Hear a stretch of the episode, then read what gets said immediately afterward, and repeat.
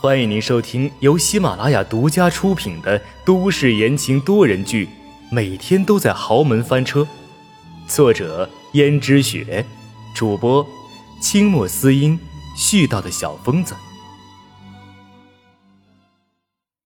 第一百八十七章，何必紧张？温思思敢送他这样的礼物。那就说明他已经知道了他和阎洛北的过往了，而他当然不能承认了。温思思道：“妈，你何必这么紧张呢？我知道同名同姓的人多的是，但是刚好认识的同名同姓的人又凑在一起，实在是不容易。我倒觉得这实在是个缘分，所以这才送给你的呀。”江如雪听见温思思这样说。就知道温思思虽然知道了什么，但是绝对不会说出去。于是顿时脸色也平和起来，道：“这哪里算什么缘分？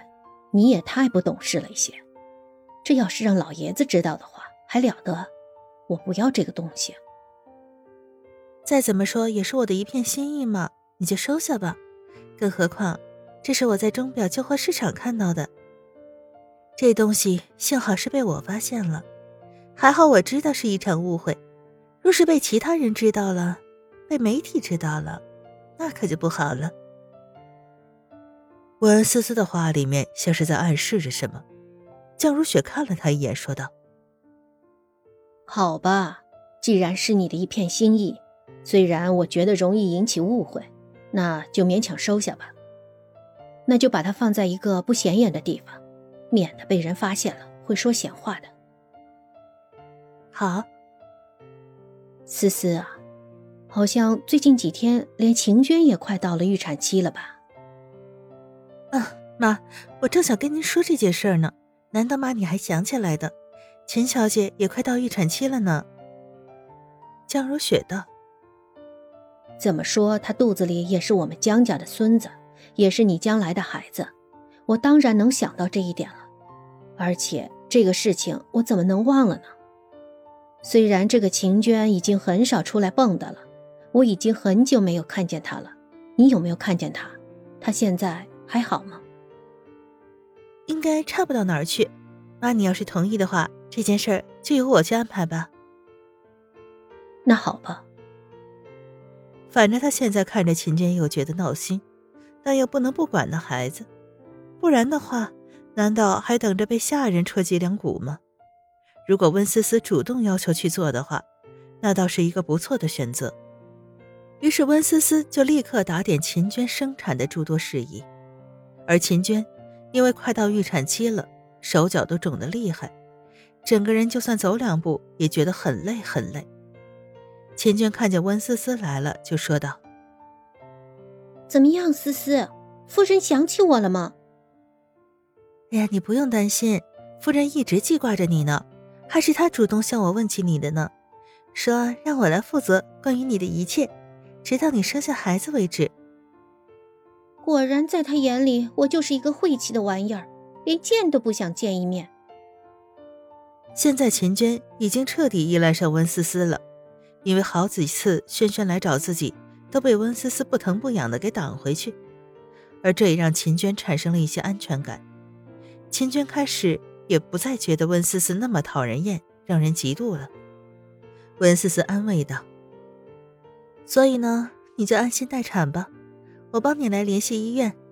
等到预产期，你就住到医院里去，到时候我还会请人来照顾你的。”秦娟道：“好，好，好，那你记得重新给我请人，千万不要请江家的，说不定这其中就有他的人了。”他的人，那个他，你是指的谁？我指的是谁？你心里不清楚吗？温思思无奈的说道：“啊，就算他有三头六臂，也不可能在下人中安插眼线呀，那岂不是就是只手遮天了？”秦娟道：“他现在都已经揽下了江家的财政大权了，跟只手遮天又有什么区别呀？思思啊。”我什么时候可以住进医院呢？我只想离开这里。放心，不久了。嗯，那好吧，那我就相信你一次。但是你一定要尽快安排。既然夫人都已经把这个担子弄到你头上了，那你就要快点实行啊！你放心吧，我什么时候效率慢过呢？很快就到了预产期，温思思安排一家上等医院将秦娟给接走了。秦娟被接走的那天十分高兴，兴高采烈地说：“把我的东西偷偷带走，千万不要留下一件。”于是就指挥着下人忙来忙去的，而她自己因为怀孕，反而手脚肿得厉害，走路都要人扶着，再加上挺着这么大个肚子，走起路来摇摇晃晃，但是脸上却是掩饰不住的兴奋。温思思道：“等到了医院之后啊，你也只能自己好好照顾自己了。虽然我偶尔可以来看你一下，但是我总不能一直守着你的。”我知道，但是一想到要离开江家这个地狱了，我心里就觉得好轻松、好开心啊。温思思心里想着，江家是地狱吗？这个形容也没毛病。江家的确不是什么天堂啊。那恭喜你出了地狱了。到医院之后啊，应该轩轩也不会再来找你麻烦了。但是你自己还是要小心一点的。就是因为这样，我才高兴。说着，秦娟笑了两下，不过痛苦的捂着肚子。温思思又道：“哎呀，你月份大了，还是小心一点吧。”嗯，知道了，温思思。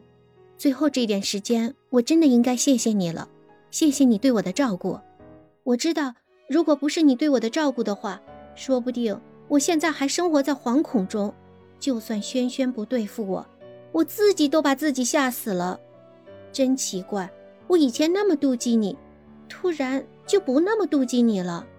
其实我觉得你也挺可怜的，连自己孩子都没有。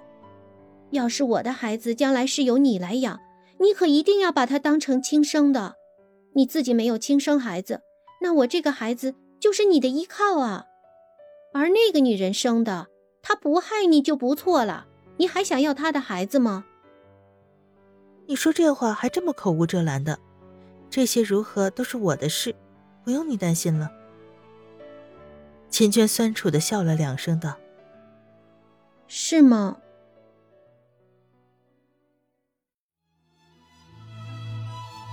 听众朋友们，本集播讲完毕，感谢您的收听。